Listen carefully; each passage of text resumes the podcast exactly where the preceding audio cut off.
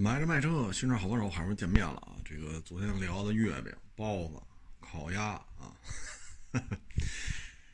哎，很多网友给我发消息说这家伙这这行啊，听着也挺新鲜的。嗯，昨天啊，节目是在我店里边录，因为昨天一天没人来嘛，我得了，录语音节目吧，回家还能听着。结果刚录完，来两波。其中一波是来置换的，另外一波呢是一同行，他那个车行啊，嗯，就北京啊，没有那么大的车行，啊，他卖二手车的，北京你你数去吧，没有像他们那么大规模的啊，是一他在那儿打工啊，然后说假期上我这儿看看，啊，嗯。一聊，我说这么大规模，这赔的概率非常高啊。他说没错，啊，不论是库存的金额，还是库存的数量，还是嗯占地面积，北京没有这么大的啊。赔赔到什么程度啊？他跟我说，他已经好几个月没拿到工资了，车行老板连工资都发不出来了，啊，唉。你看交易量吧，它毕竟摊子大，所以每个月交易量还是挺高的。但是这个交易量就没法看，啊，为什么呢？就是你这么大的面积啊，这么多人，这么多车，你卖什么车呀？零八年的塞拉图，啊，零七年的雅阁，啊，要么就老伊兰特，啊，桑塔纳三千。你这么大规模，你要卖这个车，你你还能维持吗？你根本就维持不了。车行只要一做大了，就有很多的弊端。你比如说，你像他们每个月啊几百几百台销售量，那最终呢，就是因为他不是负责验车收车的啊，就从他那个角度来看，不挣钱的车都收回来了，挣钱的车直接。就就给我们这种啊小规模的车行的打老板打电话，我们给他点点点点之后这车就给我了。为什么他能挣钱？啊，不能挣钱的都拉回公司去了。哎，我收益量你给我多少钱？卖了之后提成是多少钱？然后呢，能挣钱的就给我们这样的打电话，我们去，对吧？你也不能让人白忙活，你得给人点点啊。所以人家是这么干。那也就是说呢，在这个大车行负责验车收车的，啊，干个两三年，都买房了，啊，都买房了。那你在国泰民安啊这种盛世繁华的时候，你觉不出来，为什么呢？可能你卖的车都是什么迈巴赫呀、大 G 呀、陆巡呐，是吧？塞纳呀、大途乐，你卖都是这个，啊，它毕竟这单车利润还是可以的。但是你到现在了，你说你卖个塞拉图，啊，哎呀，你说你卖个老伊兰特，什么桑塔纳三千，你这个的利润，他完全负担不起你这么多人，这么大面积，啊，你负担不起了，所以就导致几个月开不出工资来，你说你不干。你辞职，你上别的车行干。您说现在哪个车行景气？哪个车行都存在着一个跟去年相比啊，自己个儿跟自己个儿比，跟去年相比都有一个比较大的落差。你像我这儿五月份三十多辆车，这关注我微信的这些朋友都知道，那会儿一说拍小视频啊，这一料都是便宜的，几万十几万的，这一料都是带大梁的啊，这一料都是什么什么，都拍小视频都这么拍。为什么？这好几十辆，五月份我这还好几十辆呢。你到现在，三辆、四辆，像现在库存就高了，现在五辆。你这就是现在的整个的现状啊！你说你为什么不多收啊？谁敢多收啊？谁敢多收？啊！今年这种变化，你说一个劲儿多收的，你像五月份三十多辆，很多花乡啊，什么其他地儿同行也是，因为五月份卖的不错，哗哗都收，哗哗都卖，都挣着钱了。六月初，六月一号就觉着流动性突然就变差了，六月二号、六月一号就觉得不行了，所以赶紧压库存。然后我是没想到还会复发啊，六月份新发地就复发了，整个就完蛋了，没人来北京了，外迁就很困难，北京内部。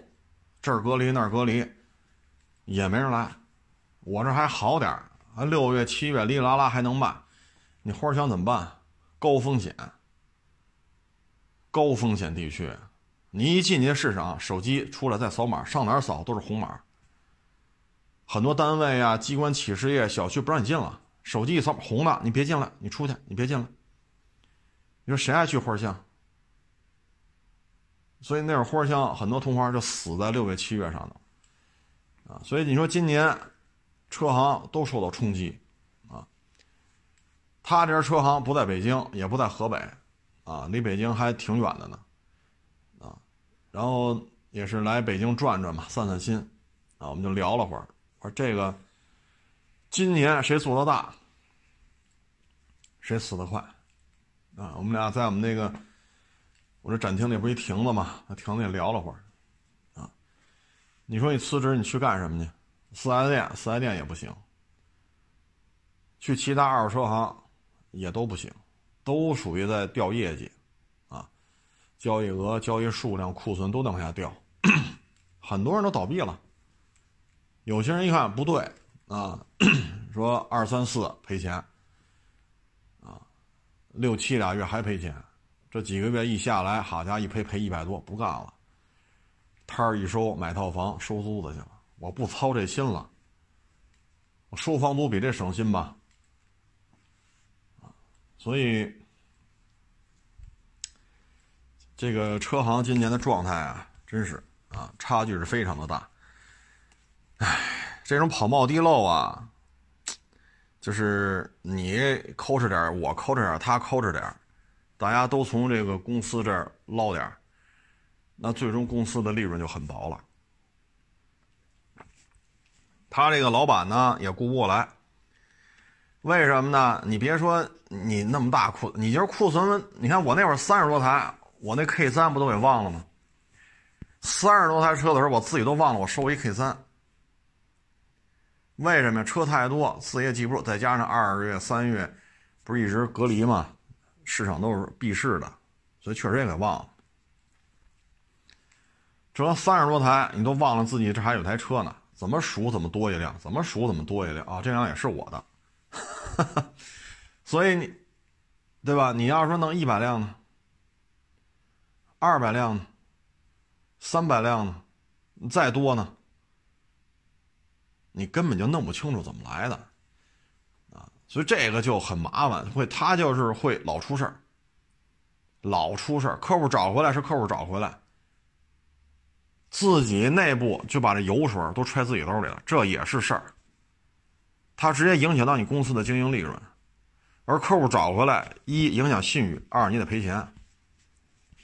所以这两个方案，这里这两个方向的解决方案，就是你必须亲力亲为。你一旦做不到，就是出事儿。但是你要真是好几百辆车，你看个毛啊！你看，我三十多辆，我都搞不清楚哪个是我的，那 K 三我都给忘了。你说，那三百辆呢？你说你怎么弄？啊，所以这里边他就是，唉，他最终就是赔钱嘛。就谁挣钱了？收车的、验车的挣钱了，车不错，打电话，哎。海沃车，海沃车，您要吗？我这一什么车不错，人车主要多少多少钱？什么车况？记录一发，哟，我这行啊，这价可以啊，我要。过去之后我就收刷卡，人家本身就卖给这个车行嘛，怎么卖都是卖，他不知道我是谁，啪一刷卡，车就归我了，然后给人家塞点，对吧？给人家负责收车塞点，所以他们车行应该拿到的车，铁定能挣钱的车就跑我这儿来了，就是这么个案例。当然了，我没参与啊，人人人因为人家离北京太远了啊，就我给大家举这么个案例，啊，就这么个情况。类似的情况呢，其实你不用做那么大，啊，哪怕你就十台车，你只要不盯着，它也出事儿。几年前也有这个做自媒体的也找我说，我这老出事儿啊，这个赔多少钱，那个赔多少钱，这赔多少钱，那赔多少钱，赔的都没法弄了啊，让我去给他负责这个负责那个啊。后边事儿我就不说了啊，后边事儿不说了，容易产生一些副作用。咱说前面这事儿，我说你这店里之所以出这么多事儿，第一。你不在店里盯着，第二，我说句您不爱听的话，您也不会验车。虽然说您也是做二手自媒体，您别嫌我说话直。我说哪怕你不会验车，你在这盯着呢，这车谁送来的？这车为什么不收啊？哪有问题啊？人车主要的是这价钱，行还是不行啊？你给你给别的干二手打一电话问问，这车这就这车吗？这记录是这样，能能不能要？我们这儿怎么说不能要？你在全买在这盯着呀，你又你又你又不盯着，你你你会验车吗？你又不会，底下人一看你也不明白，三言两语把你打发了，那底下挣不挣钱的这个那个，你你又看不明白，你说你跟我这抱怨有什么用？那最终你就是月月出事啊，月月出事年轻嘛，心思不在这上头。这是几年前的事儿了，你现在这种车行大了，他也这样。老板不年轻，老板也岁数跟我应该差不多了，但是你看不过来啊，对吗？三十台车，一百台车，你看得过来吗？二百台车呢？三百台车呢？再多呢？你连你有什么车你都弄不清楚了，这是一很现实的问题，所以最终。就毁了，啊！卖车的时候，啊，这些车有些车车况不好的，为什么要收？啊，比如同行送来的，那收呗，反正也是老板花钱，这么次的车以这个价收，那你不得给我点啊？我花我们老板的钱收你这么一破车，你不得给我点啊？这么高的价钱收，那你像比如说啊，我这有破烂啊。你们你们那有钱，啊，是你拉了风头了？你是你是做自媒体呀，还是你怎么怎么着啊？啊，还是你自己就有钱呀，是吧？那我这破烂我也往你那儿送，为什么呀？知道你看不过来，知道你有钱，跟你评估师搞好关系，这车应该十五收，车况好的应该十七，那最后你们就十六万五收呗，我跟你评估师点点，对吧？我明明十五，我卖到了十六万五。我给你拿点我是不是还多捞点那你按照十六万五收这么一破烂你卖你你你能挣钱吗？对吧？所以这就是这样，很简单。所以你你看有些 自媒体也好，或者说车行做自媒体啊，或者大的车行也好，他有时候出事就出在这些环节上，死就死在这上头。你你老板根本就不在店里，天天在外边这那那个这个，啊，那那你这月月出事儿是很正常，它是符合事物发展规律的。像昨天说郭老板开那郭家菜，啊，什么海参呐，啊，什么木耳啊，啊，就这些食材的价格比较高的啊，这抓一把那弄点这拿回家去，那拿点拿回家去，那你这玩意儿你说？哎，这成本不就算在郭老板身上了吗？他，你说你这怎么弄？那没人在这盯着呀，都是打工的，我还想捞呢，我能看着你吗？你捞了，我才能捞啊，因为咱俩一起下这趟下这滩浑水啊，上来的时候咱手脚都不干净，这样话才能一起捞啊，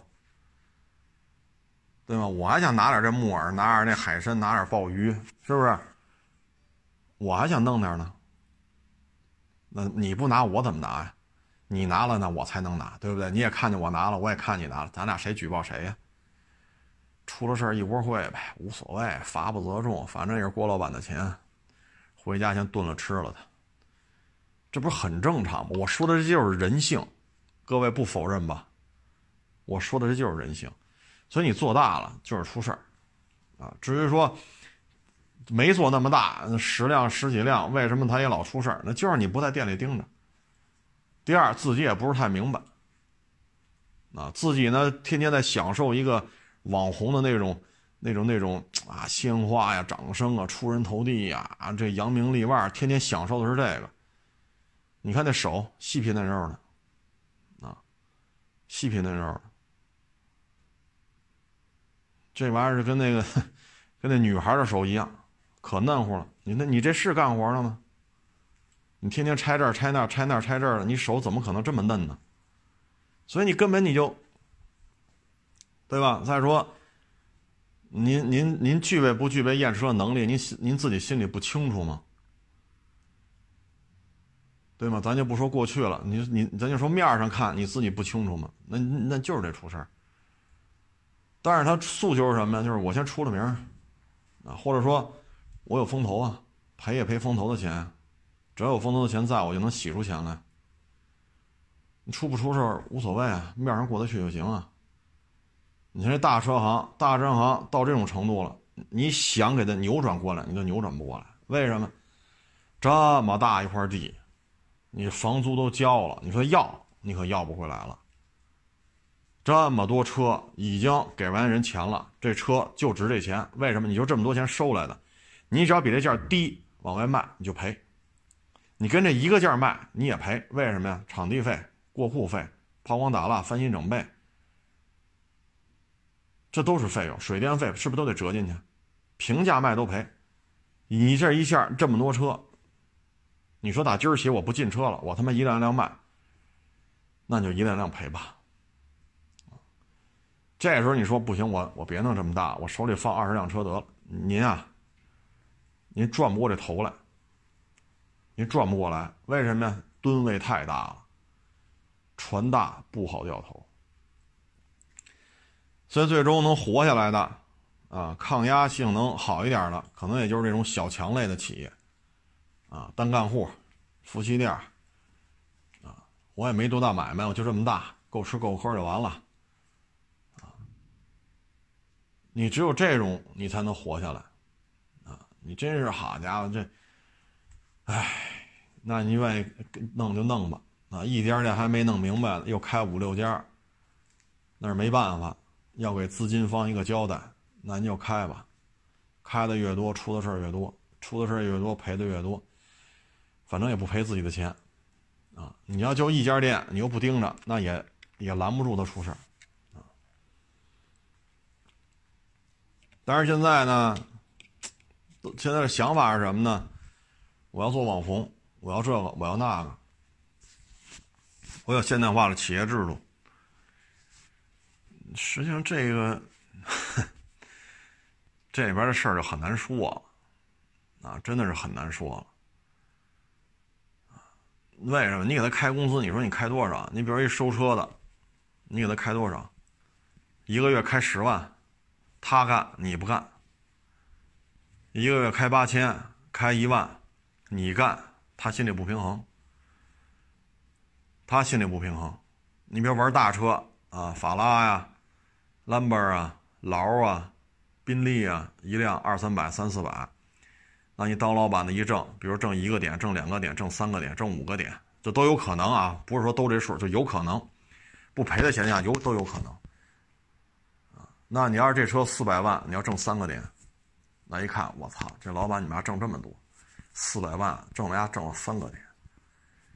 妈的，我一个月 他妈累死累活的，我操，他我才挣一万，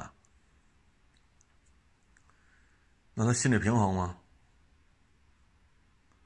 那下次人再送劳来了，他是不是该聊了？这车多少钱？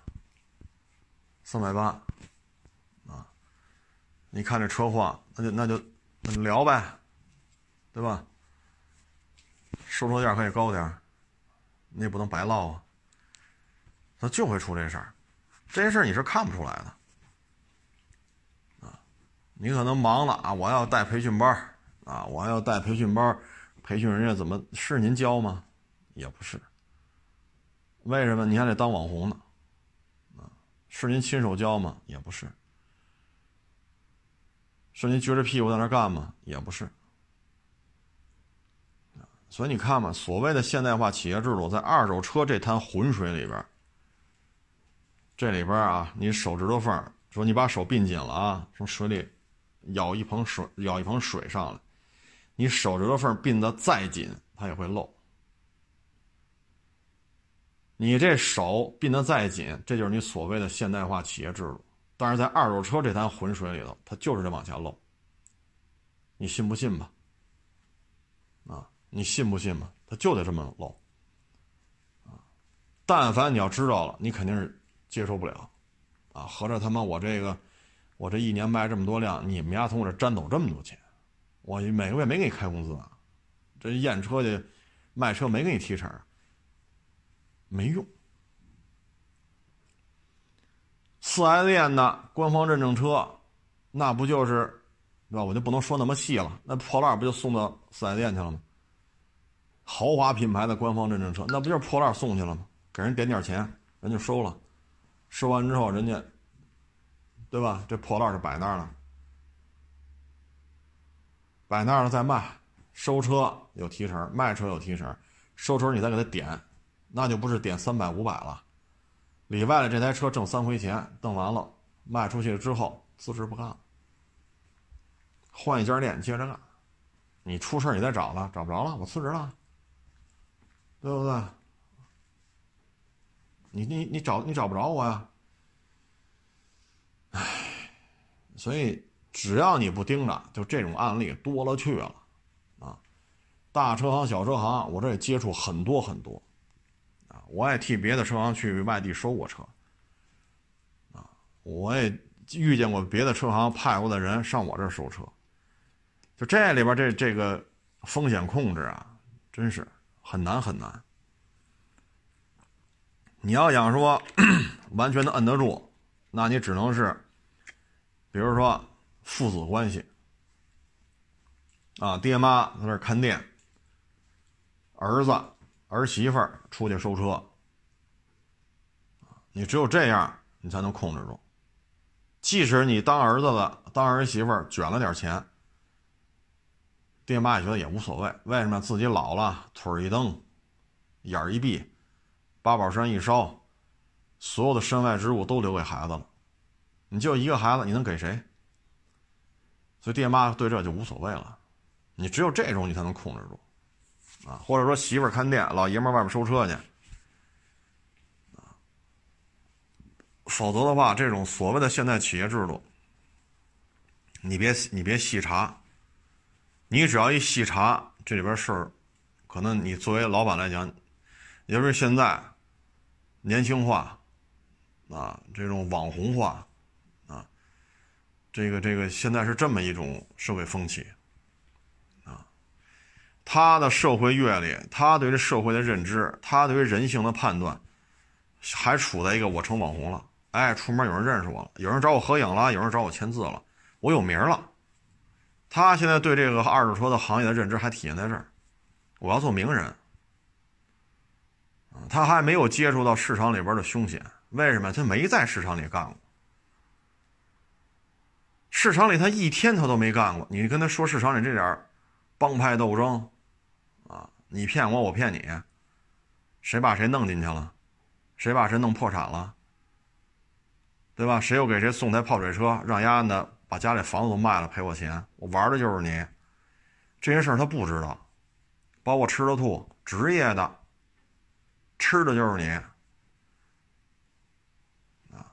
包括这里边一些 猫三狗四的道啊，这这这这些招数我就不在这儿说了。啊，这说完了，这都属于，哎呀，这个报复起来，这个报复的手段啊很多。这种报复的手段我就不在这儿说了，啊，你享受了红做网红的红利，你根本承受不了报复你的这种杀伤力，因为你，你这个对于行业的认知、社会的认知、人性的认知，只是说我牛逼了。啊，或者说有的呢，家里有点钱的啊，就脑门上，我很有钱，背后你知道吗？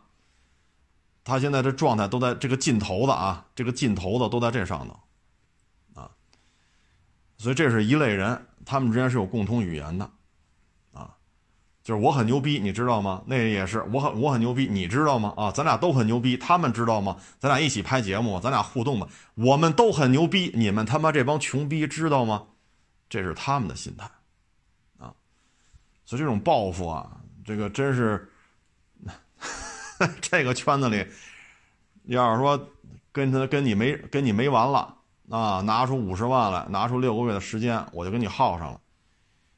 人家也不微博上说，人家也不朋友圈说，人家就开始算计你。挑费五十万作为上限，时间拿六个月作为期限。那这事儿，你看吧，这个市场里的啊，这么多年起起落落，有来的有走的，有挣了钱买了房的，有卖了房倾家荡产的，这里边的恩恩怨怨真是太多了。所以你看，这大车行是因为太大，根本就管控不过来，啊，所以今年这个行业你不能做太大，啊，不能做太大，你做的太大了就很麻烦，啊，因为昨天那期咱已经说了经营成本的问题，为什么从三十台变成三百台，这成本不是增加十倍的问题，是增加了十倍的若干倍，昨天咱们已经。说了一下，所以这就是悠着点啊，船小好掉头啊，这个最后死就是能扛住，生存概率高一点可能就是小强类的企业，就像我们这样啊，曾经就有那大平台的啊，原来是我在平台说挂个弦嘛，后来说你来我们这儿干吧，啊，给你配团队，这个那个。是给我，是给我做助理，是干嘛来着？啊，给我挂的衔挺高。后来我没去，没去呢，人家就在那儿干。啊，后来过了几年见着了，啊，这时候啊，你说你看你这个啊，宋老师，你这小作坊啊，你看我们这儿怎么怎么着？三年过去了，我这小作坊还活着呢，他那个平台都完了。平台都完了，所以说抗风险能力呢，可能还是这些小强类的企业。当然了，今年车市当中少了那么多，你很多也都是小强类的啊。嗯，所以就今年而言，我觉得能活下来真是挺不容易的，啊，真是挺不容易的。唉，至于说明年呢，我觉得是这样啊。现在这疫情目前看。欧洲也好，日本也好，嗯，印度，包括南美、北美，就是美洲啊，非洲咱就不说了啊，基本上没有能控制住的。你像咱们十一啊，就我看那新闻里说几亿人的流动量，说这个啊，这个冠状病毒人国外都 头疼，不许出家门，给我家待着。说咱们这好，鼓励出去玩去啊！景区要么免票，要么打折啊！高速也不要钱，有的这地方政府急了眼了，还发那个什么旅游消费券啊！拿这券什么住酒店更折上折，酒店的基础的折扣上再给你折扣啊！然后说机票的出票量居然比一九年十一机票还多卖了百分之十啊！他这不科学呀！啊！但是呢，咱们这边控制住了。啊，他们那儿没控制住，所以呢，咱们这边是一片向好，啊，但是这里边呢牵扯一问题，就是你看哪些行业，如果说是跟欧洲、美洲啊这些海外做做一些人员流动的这些买卖，那还是会严重受限。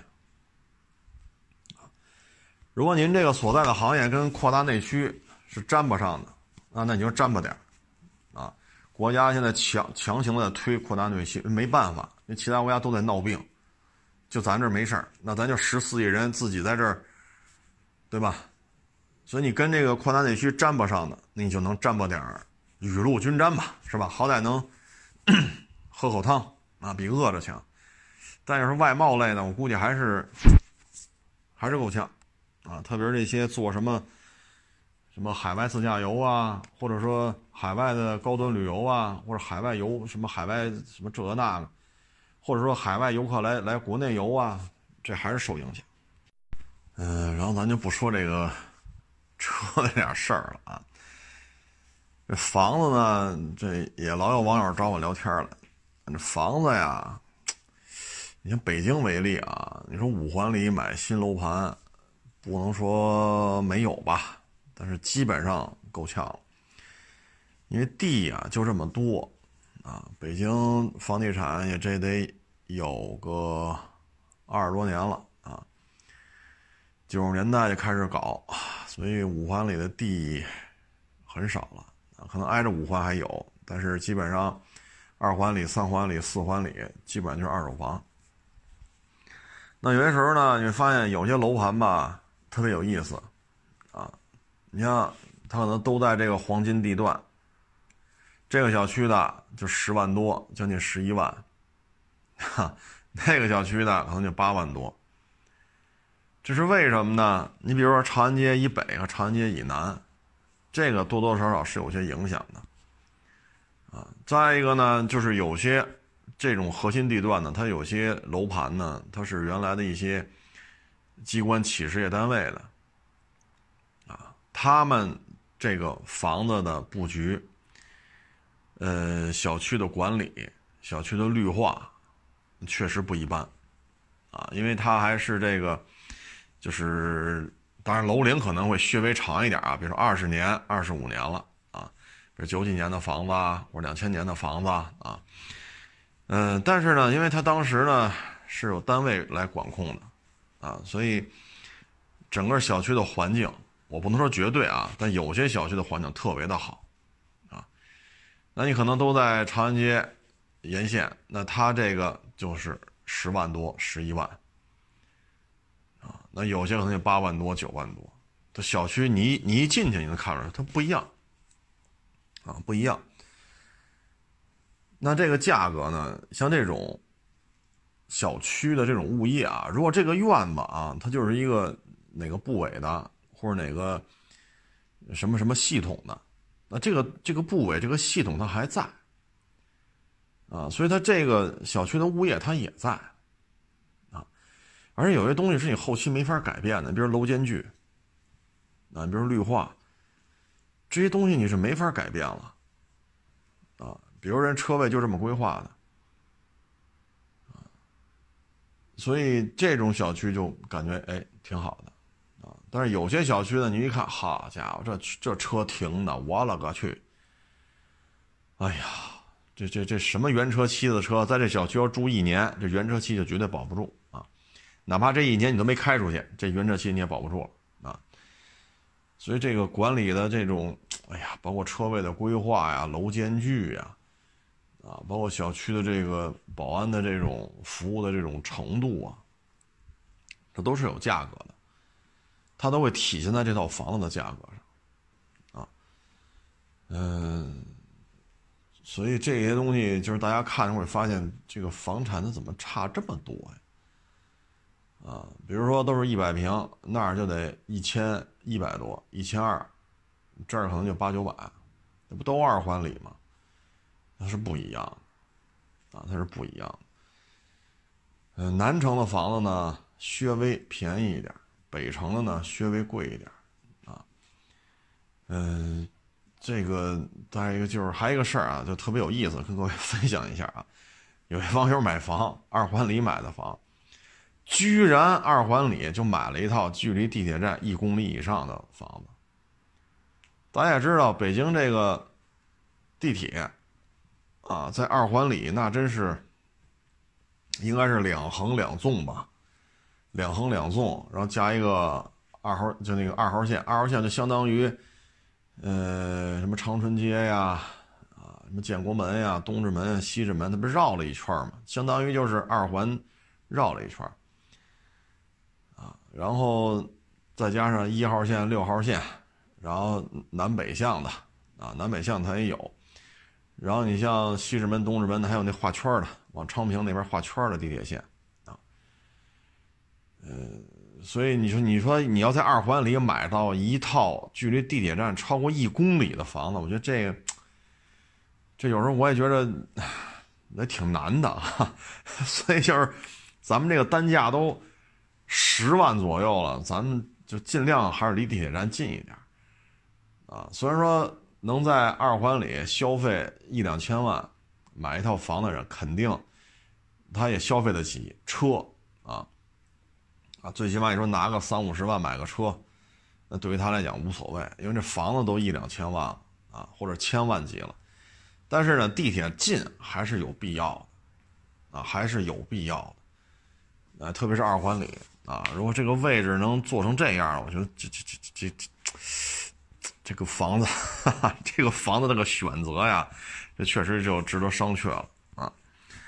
还有一个呢，就是你比如说，呃，南礼石路吧。三里三里河啊，不是三里屯啊，是三里河南礼石路，就李石路一带啊，三里河一带，它也有一些五几年的、六几年的房子，但那房子面积很大，百十来平，没问题。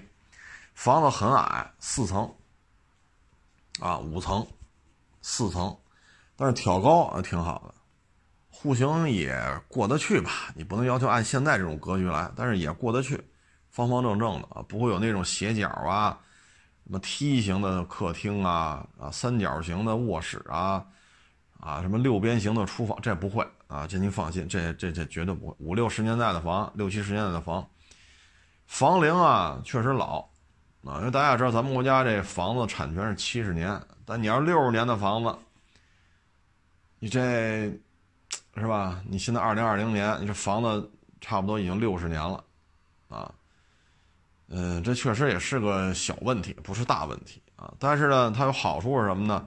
位置非常好啊，三里河啊、李石路啊，这个位置非常好啊。然后周围的，你像儿童医院呀，啊，呃，包括一些非常好的学校啊，啊，它也都在这一片儿。百十来平吧，这住是没问题了。这个房子也不便宜。啊，基本上要百十平、一百平左右的，基本上也得一千万、一千一、一千，基本上也得这个价位。所以能不能聊下来，那是你的本事啊，看您的嘴皮子啊。所以这个这种社区的好处，你知道是什么吗？就是因为社区楼间距很大，那五六十年代它没有现在这么多人，然后呢，楼又很矮，四层、五层。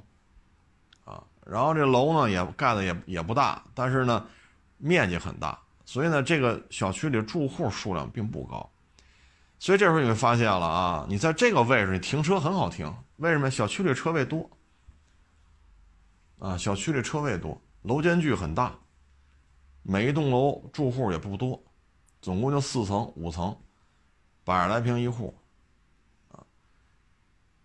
所以呢，这种小区它的好处就是什么呢？你这个采光普遍还都可以，哪怕是一层采光也还可以。为什么？对面那栋楼离你远，对面这栋跟你那栋一样，都是四层或者都是五层，啊，反正这种老的房子也也也不是不可以考虑啊。可能比较闹心的就是这个房龄，啊，但是那会儿房子确实也结实啊，这有什么说什么。而且呢，它有些核心地段，它就在这盖了。啊，你说这个那个没用，六十年前它就在这盖了。你说六十年前怎么怎么着，你也没地儿说去，也没人听你说这个。它位置就在这摆着。这种老楼盘也有，二环附近吧，二环里、二环外、二环附近还陆陆续续还有一些。啊，所以这些老楼盘也挺有意思的。啊，嗯，反正你要是纯商品楼吧，你除非就是物业费做特别高的。管理特别好啊，一平米两块三块。你说一楼房一平米两三块，一百平米，这个每个月就几百块钱啊。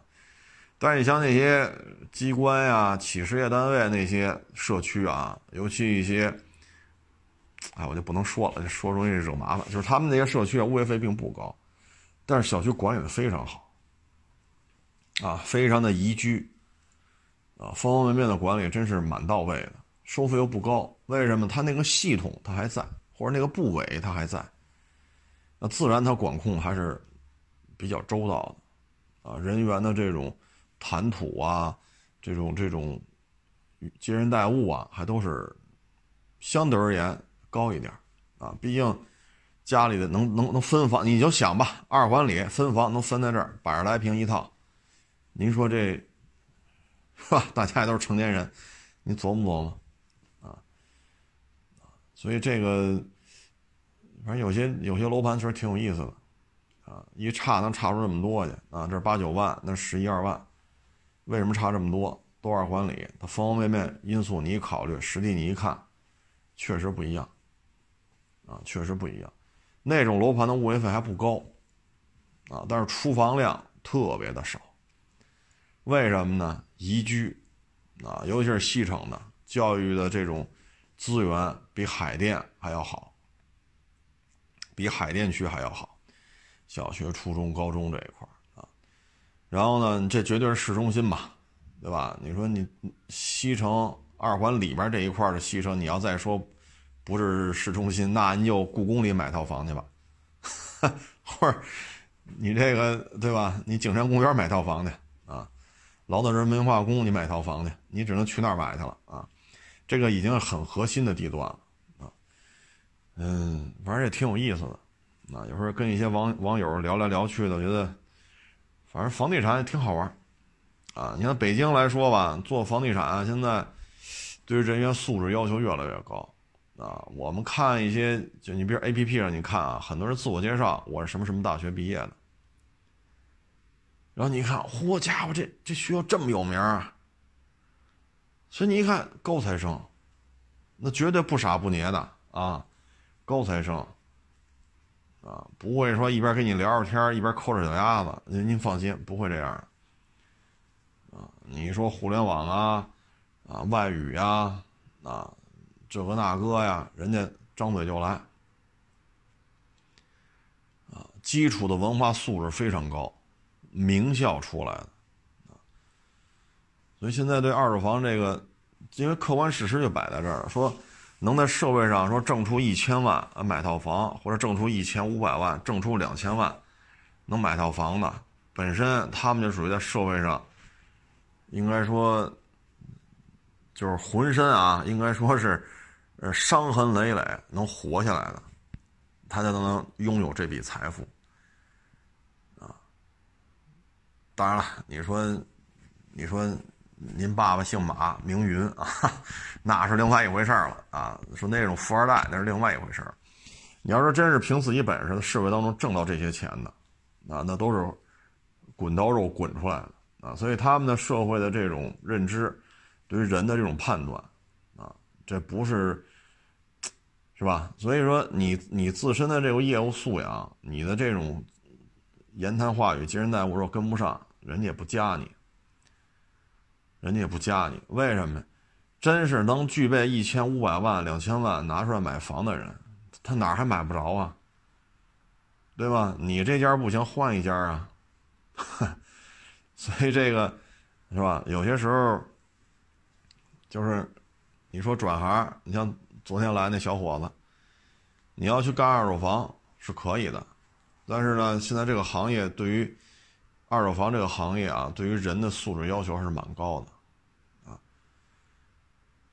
这里边确实不像说九十年代、两千年初啊，那会儿干二手房那就是，是吧？人有多大胆儿，地有多大产儿，啊，连蒙带骗，啊，连连吓唬带咋呼啊。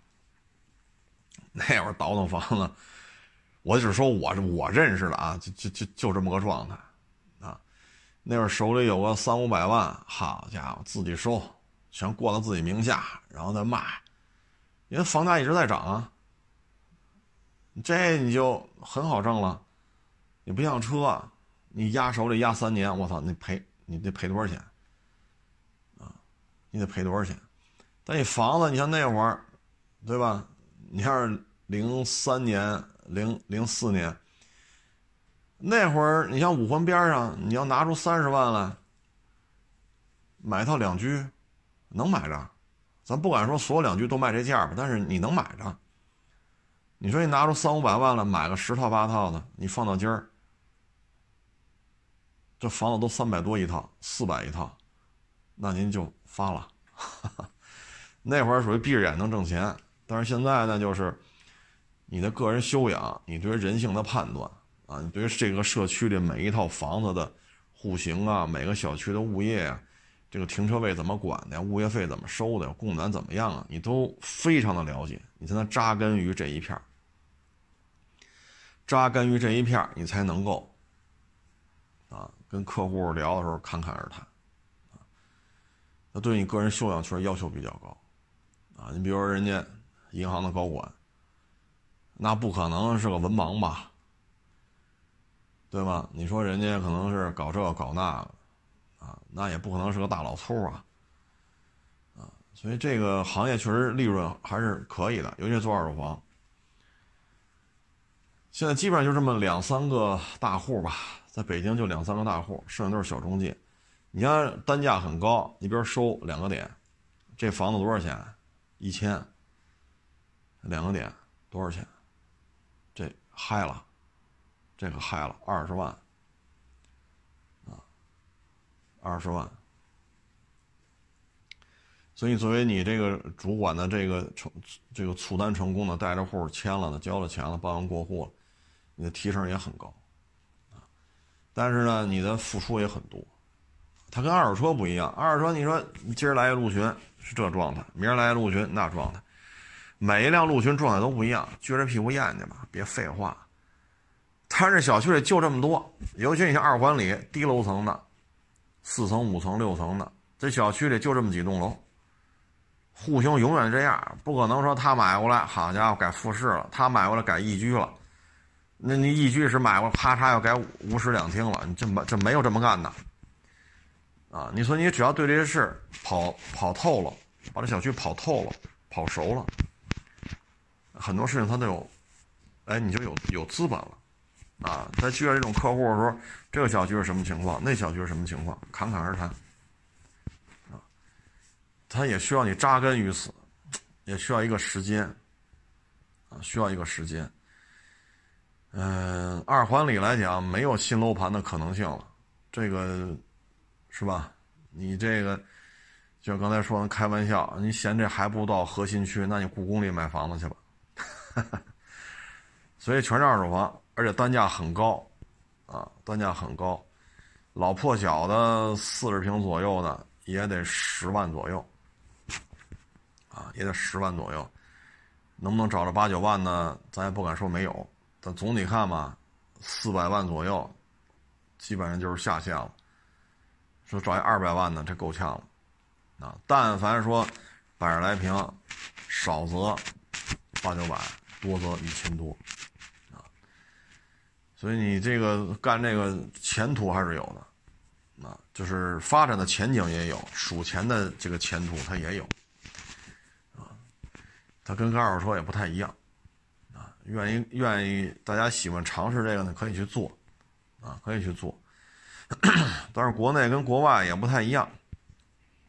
国外呢，你要买房，他一经纪人只负责帮你买；你要卖房，还会有经纪人负责帮你卖。最终你们一买一卖是两个经纪人在那儿谈，就是卖方有卖方的经纪人，买方买方的经纪人。但是在国内呢，这这这就是就一个经纪人，啊，或者这一个中介，一手托两家，啊，所以就跟国外也不太一样。唉，再一个就是这个限购嘛，啊，你深圳都得要是非深圳户口得五年社保或者连续五年纳税，没有这个也做不了，啊，嗯，像北京、上海、广州、深圳，啊，这些怎么说呢？我前两天啊，我看了一个小视频，也是一网友发给我，是一个女的，岁数挺大的，应该是个教授吧。他就问，啊，他说：“你觉得以现在的经济情况是通胀，还是失业？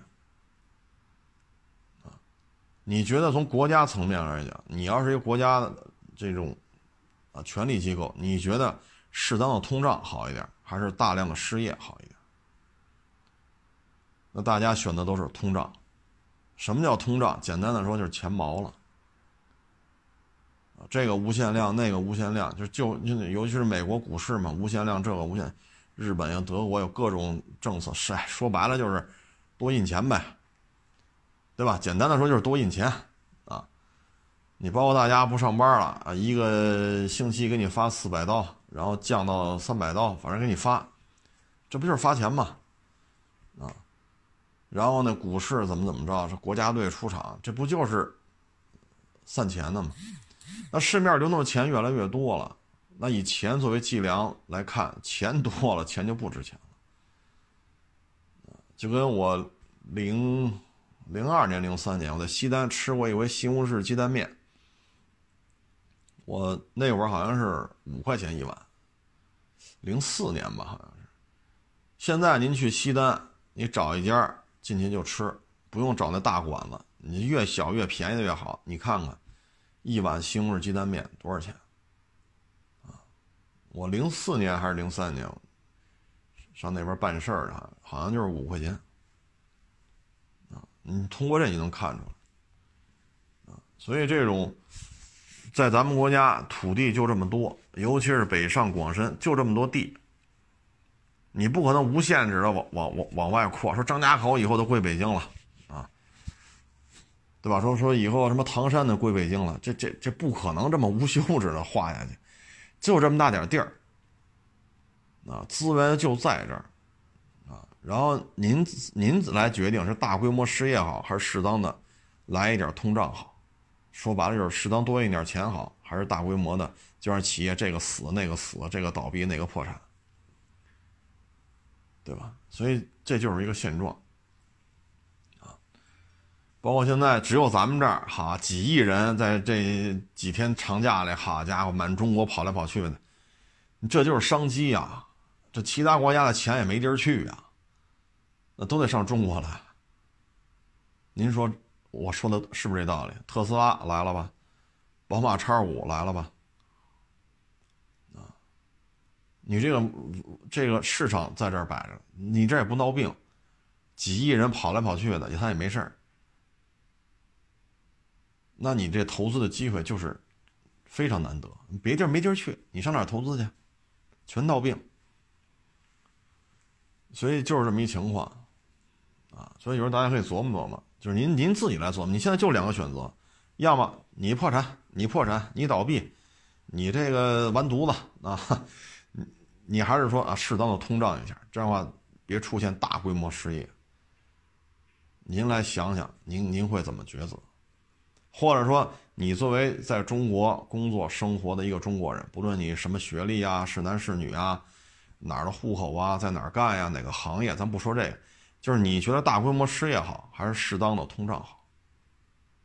啊，如果你周围的人七大姑八大姨啊，小学、初中、高中、大学同学，好家伙，全失业了，你觉得你是不是肝颤呢？他们都回家了，哎呦我去，那我怎么办呢？我们公司是不是也要完蛋？还是说？适当的通胀一点，啊，所以这是一个灵魂般的拷问啊，就大致这么一情况，啊，但是有一地方是真不能弄，啊，真不能弄。就比如说，咱们原来说过好多次了，鹤岗，哎呦我去，三万多买套楼房，然后去年买的，今年再卖，好家伙还赔好几千，两万多才卖出去，这地儿是真不能去了。啊呃，反正还是那句话，你说家里就是刚需，我就得买，那你也甭管它市涨市落，嗯，户型好，位置好，钱又够，你就你就拿，至于说这儿限购那儿限购，这是没办法，啊，这个房价上涨它都是有原因的，你比如深圳，啊，铁栅栏一拉，能搬走的就海南免税区，搬不走的。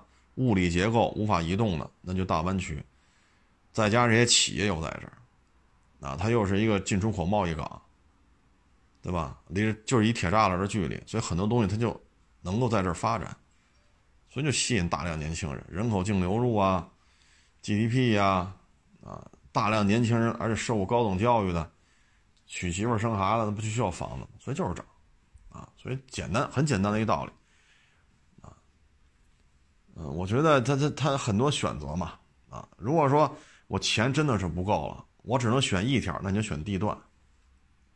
我钱真的不够，我也知道三居室好，我买不起，我只能买个一居室。我也知道正南向好，买不起，那贵，我只能买个阴面。我也知道，比如说塔楼啊，选择高层、中高层的，采光好一点，也安静。我买不起，我只能买个一层，一层便宜嘛。但是呢，这些你都比较为难，那你就选一条，位置。位置，啊，你最起码幼儿园呀、地铁呀、大商场啊、大超市啊、小学呀、啊医院呀，这些是不是临近这个？您买这套房子是不是都挺近的？那这些是很重要，啊，其他的都可以，因为你钱有限嘛，那不是说所有人说一抬手，好家伙，一千万、两千万咱就买去。那你就务实的选择就是位置，它就是位置，退而求其次的底线就是位置啊，就是避免那种二环里买套房，好家伙，离地铁站还一公里还出头，那千万避免这这这千万避免出现这种情况啊！这个将来你出租都是个事儿，二环里的地铁站就够密了，好家伙，这这 是吗，各位？